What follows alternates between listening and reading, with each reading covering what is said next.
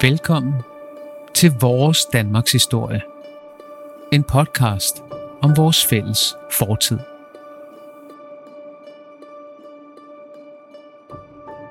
Da vi tog afsked med hinanden i sidste afsnit, havde vi lige besøgt Wittenberg og set Luthers 95 teser. De blev, som vi talte om, startskuddet til reformationen og splittelsen af den katolske kirke. Teserne blev skrevet i 1517, og det stokholmske blodbad finder sted i 1520. Der er ikke nogen umiddelbar sammenhæng mellem de to begivenheder, men i de kommende år i Danmark begynder de alligevel at væve sig ind i hinanden. Spørgsmålet er bare, hvordan? Jo, da reformationen begyndte at tage fart sydpå, var Danmark altså selv midt i en periode med stor uro. Christian II's henrettelse af de svenske adels- og kirkefolk havde som sagt sendt chokbølger gennem ikke blot Sverige, men også Danmark. Nok var henrettelser ikke noget særsyn i 1520, men ligefrem at lyve for den svenske adel, de fine mennesker, og for kirkens folk, for derefter at hugge hovedet af op mod 100 af dem. Det var alligevel voldsomt selv i 1520. Og det vagte derfor ret stor bekymring i de adelige kredse i Danmark. For kunne man hugge hovedet af den svenske adel, så kunne man vel også gøre det med den danske. Og var det en risiko, man var parat til at løbe, når man nu selv var en del af adelen og var rigtig glad for at have sit hoved oven på halsen, frem for nede på nogle toppede brosten? Og så var henrettelserne ikke engang det eneste problem, man havde med Christian den anden. For ikke var han sat gang i blodbadet, han havde også tabt Sverige igen meget hurtigt, selvom han havde brugt utrolig mange skattekroner på at erobre landet i første omgang. Og nu vil han så til at udskrive endnu flere skatter. Den slags kunne få folk op af stolen. Og ikke som i dag, hvor skat er noget, vi har lært, at vi skal betale med glæde, eller i hvert fald med vores penge. Nej, skat var noget, Rigsrådet skulle sige ja til at udskrive, og det følte de ikke nogen stor lyst til. Noget måtte altså gøres, og i 1523, tre år efter blodbadet, fjernede Rigsrådet derfor kongetitlen fra Christian den anden. Deres officielle begrundelse var, at han ikke havde overholdt håndfæstningen. Den kan du måske huske fra afsnittet om Erik Klipping. Det var det dokument, som indeholdt en masse begrænsninger for, hvad kongen måtte, og hvor meget adelen og kirken skulle have medindflydelse. Det var derfor, man kaldte det en håndfæstning. Man holdt simpelthen kongens hånd fast, altså i overført betydning, så den ikke kunne gøre alt muligt, den havde lyst til. Og det var sådan set rigtigt nok, hvad Rigsrådet sagde, for Christian den anden havde ikke overholdt håndfæstningen. Så nu kom oprøret fra adel og biskopper, og med deres egen hær gjorde de Christian den anden ud af landet og til Holland. Han prøvede senere at komme tilbage til Danmark i 1531, og i den omgang lovede man ham, at han frit kunne komme tilbage til København og forhandle. Men det løfte brød adelen, og så blev Christian den anden smidt i fængsel på Sønderborg Slot. Og helt krænket kunne han vel ikke tillade sig at være. Han havde jo selv lovet de henrettede i Stockholm, at de ikke var i fare, og det løfte brød han ret eftertrykkeligt, må man sige. Oprøret mod Christian den anden havde altså mange bagvedliggende årsager, som vi talte om sidste gang. For eksempel hans mange skatteopkrævninger, hans manglende respekt for adelen, hans brutale fremfærd i Sverige. Men oprøret mod ham blev samtidig i sig selv en udløsende årsag til en konflikt, som prægede Danmark de næste 13 år. Den er kendt som Grevens Fejde, og den endte med en ny konge og gennemførelsen af Luthers tanker i Danmark. Måske har du hørt om Grevens Fejde før, og hvis du har gået på efterskole, så har du garanteret sunget sangen Skipper Clemens morgensang fra 1970. Den handler om en del af Grevens Fejde, et bondeoprør, selvom den vil egentlig helst vil fremstille det hele som en slags socialt retfærdigt og næsten socialistisk oprør. Det var også vildt moderne, den slags i 1970, da sangen blev skrevet. Men måske holder det ikke helt med den sammenligning, for Skipper Clement var mest af alt en sørøvertype, og ikke en social justice warrior. Hele grevens fejde er lidt kompliceret at få overblik over, men vi er jo ret godt begavet, så vi kan godt. Du skal bare holde godt fast undervejs. Okay, så går vi i gang. Først og fremmest er vi altså gået fra erobringen af Sverige til det stokholmske blodbad, til svensk oprør mod Christian den anden, og så til et dansk oprør mod Christian den anden. Efter Christian den anden var blevet smidt ud af Danmark, gjorde rigsrådet hans farbror til konge. Han kom til at hedde Frederik den Første, eller egentlig hed han bare Frederik, for det var først, da den næste Frederik kom til, at han kom til at hedde Frederik den Første. Indtil da var han den eneste Frederik. Nå, men han blev gjort til konge og fik en utrolig streng håndfæstning af rigsrådet. Man ville nemlig ikke risikere at få en ny Christian den anden som konge. Samtidig var rigsrådet, altså repræsentanterne for den danske adel og for kirken, ret nervøse for det spektakel, Luther havde sat i gang i Tyskland. Man ville ikke have en konge, som begyndte at synes, at Luther måske havde fat i noget, for det ville være en katastrofe for kirkens magt i Danmark. Derfor stod der i Frederik den Førstes håndfæstning, at han skulle beskytte den katolske tro. Frederik den Første overholdt det dog ikke helt, for han lød præsten Hans Tausen, som var lutheraner, blive ved med at prædike om Luthers tanker i Danmark, og man brød faktisk også i realiteten med paven i Rom. Men nogen egentlig reformation gennemførte Frederik den Første ikke. Men desværre gik Frederik den Første så hen og døde i 1533. Det gør konger jo altid før eller siden, men det var meget ubelejligt for rigsrådet, for reformationen var nu i fuld gang i Tyskland og andre steder, og selvom Frederik den Første ikke var perfekt, havde der været en vis stabilitet. Men død var han, og så måtte man vælge en ny konge. Umiddelbart ville det være oplagt at vælge Frederik den Første søn, Christian. Han ville så blive til Christian den 3.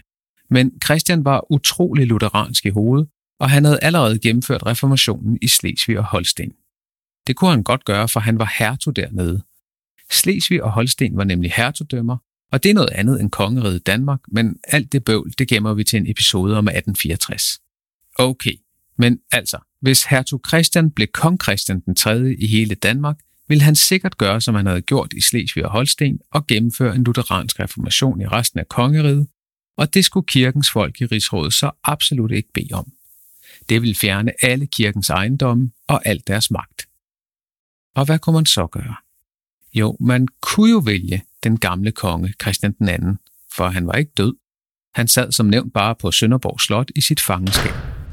På den anden side nærede rigsrådet så absolut ingen varme følelser for ham, som vi har talt om, og det ville vel også blive temmelig akavet at vælge en konge, man selv havde smidt i fængsel.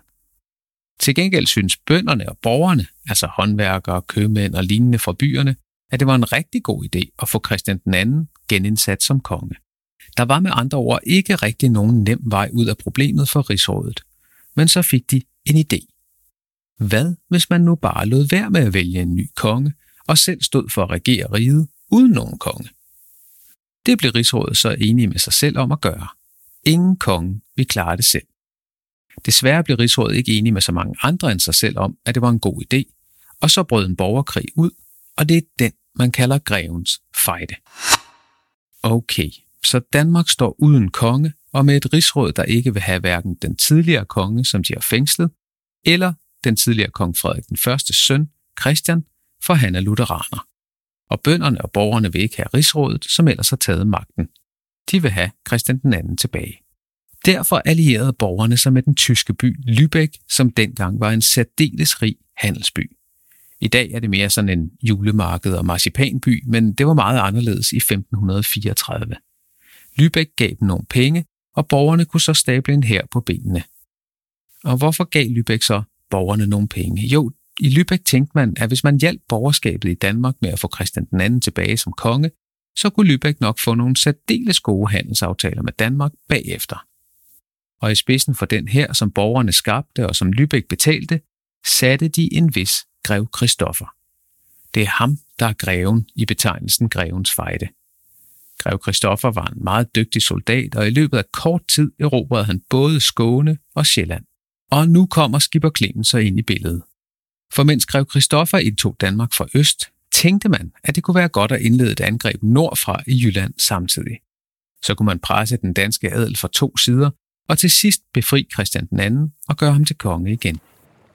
Derfor blev skipper Clement fragtet til Aalborg, som han indtog, og det lykkedes ham at lave en stor bonde her. De angreb herregårde i området og brændte dem ned, og de gjorde også noget, der aldrig var sket før i Danmarks historie. De vandt over en hær af adelsfolk med rustninger og heste, som lidt for arrogant troede, at de hurtigt kunne slå sådan en hær af bunderøve. Angrebet på og sejren over adelen er årsagen til, at skipper Clemens morgensang fremstiller krigen som de fattiges forsøg på at vinde over de onde rige, men i praksis var det mere kompliceret end som så. For målet var jo i realiteten at indsætte Christian den anden som konge, men i den sammenhæng kunne man da lige så godt dræbe nogle forhatte adels- og kirkefolk. En af dem, man meget gerne ville dræbe, var en biskop, der hed Stykke Krumpen. Det behøver du egentlig ikke at vide, men jeg fortæller det alligevel, fordi Stykke Krumpen må være et af de fedeste navne i hele Danmarks historien, og jeg synes, du skal kende det.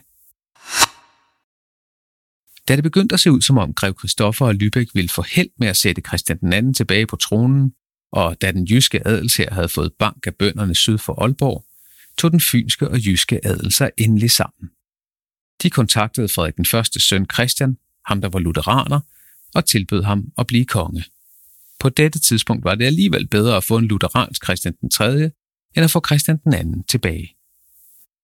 Han accepterede og stablede en hær på benene med herreføreren Johan Ransau i spidsen, og det lykkedes dem at vinde over både de jyske bønder med Skipper Clement i spidsen og grev Christoffers lybækske hær.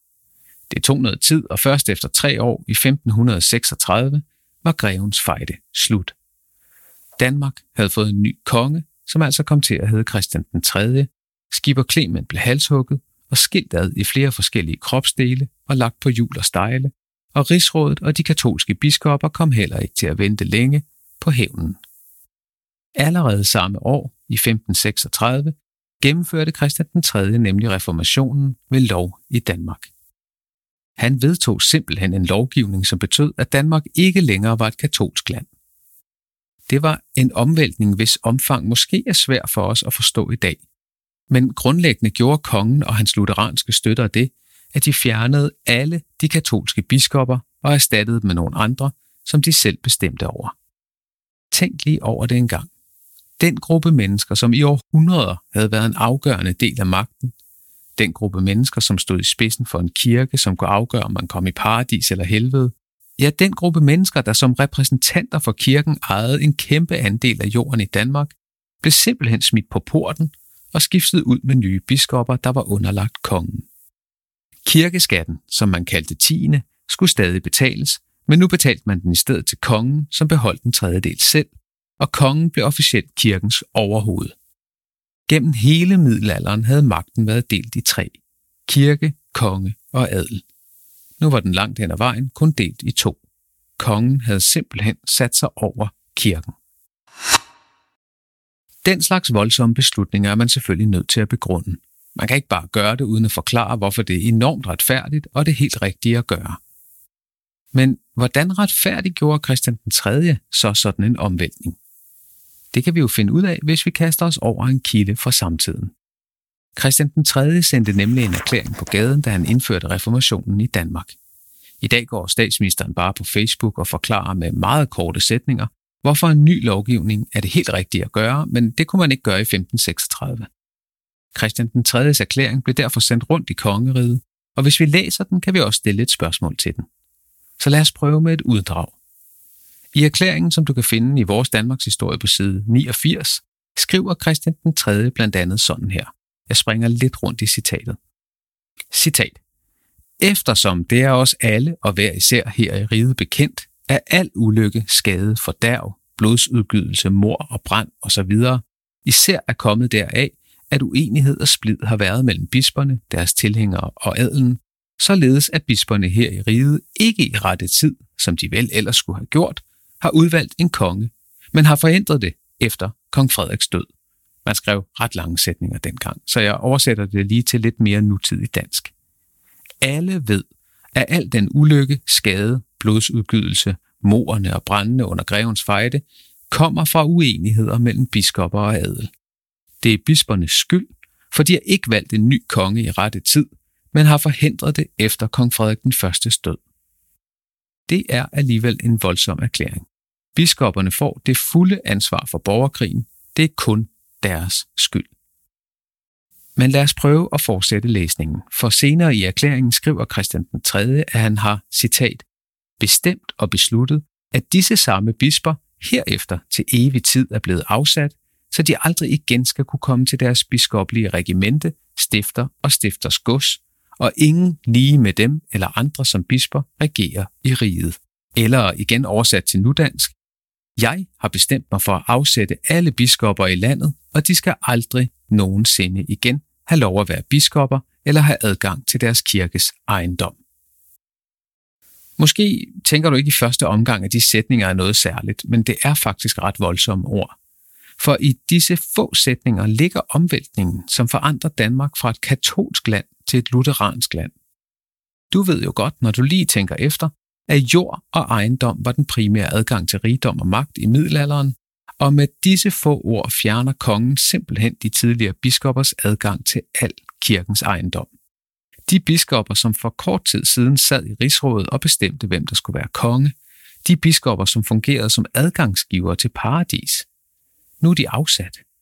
Nu er kirken underlagt kongen, og kirkens jord, som er en tredjedel af al jord i Danmark, tilhører nu bare kongen. Fra tre konkurrerende magthavere i Danmark til to. Konge og adel. Men vi er jo historikere, så lad os lige ganske hurtigt se på kilden på den måde. Vi har lært, at man stiller spørgsmål til en kilde, hvis man skal kunne bruge den fornuftigt. Det er det funktionelle kildebegreb. Så hvad kan vi spørge den om? Jo, vi kunne jo spørge kilden, om det er retfærdigt at indføre reformationen. Men det kan kilden ikke direkte svare på. Det er jo sådan et mere moralsk spørgsmål. I stedet kunne vi måske spørge, hvordan kongen forsøgte at få det til at virke retfærdigt, når han indførte reformationen. Og det fortæller kilden os. Det er faktisk netop pointen med erklæringen.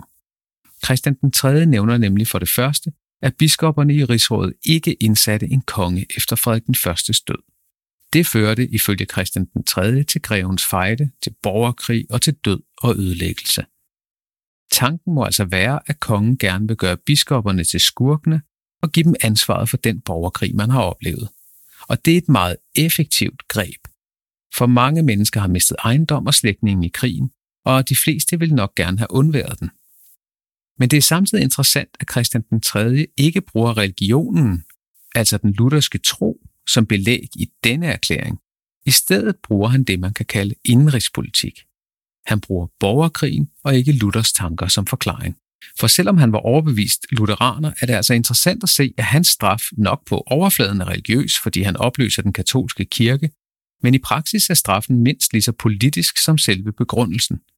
Han tager nemlig, som vi talte om, biskoppernes ejendom og titel fra dem og smider dem i fængsel. Det må man kalde politik og ikke religion. Og så kan man jo også spørge, hvem erklæringen ikke nævner. Det kræver selvfølgelig, at man ved noget i forvejen, og det gør vi jo heldigvis, for hvad med adelens ansvar? De sad jo også i rigsrådet, som tog magten selv i stedet for at udnævne en konge. Det nævner Christian den 3. ikke direkte, og det kan jo fortælle os, at kongen ønskede at holde fred med adelen. Han vidste, at hvis han skulle have et opgør med kirken, måtte han have fred med de andre magthavere i landet. Erklæringen er altså en politisk retfærdiggørelse af reformationen, ikke en religiøs. Og sådan kan man bruge det funktionelle kildebegreb og sine spørgsmål til at forstå mere og andet end det, der står direkte. Og på den måde nåede vi fra Luthers 95 teser i Wittenberg over det stokholmske blodbad til grevens fejde og den danske reformation. Og så har vi vel også hørt nok om blodbad, grever, skibere og fængslede konger for denne gang. Men vi har også nået en hel del og mødt en masse hoveder. Nogle af dem nede på brostenene på Stortorvet i Stockholm. Men vi har lært en masse om årsagssamling, om bagvedliggende og udløsende årsager. Og det er ganske fint. Så lad os ønske hinanden tak for denne gang. Vi snakkes ved i næste afsnit.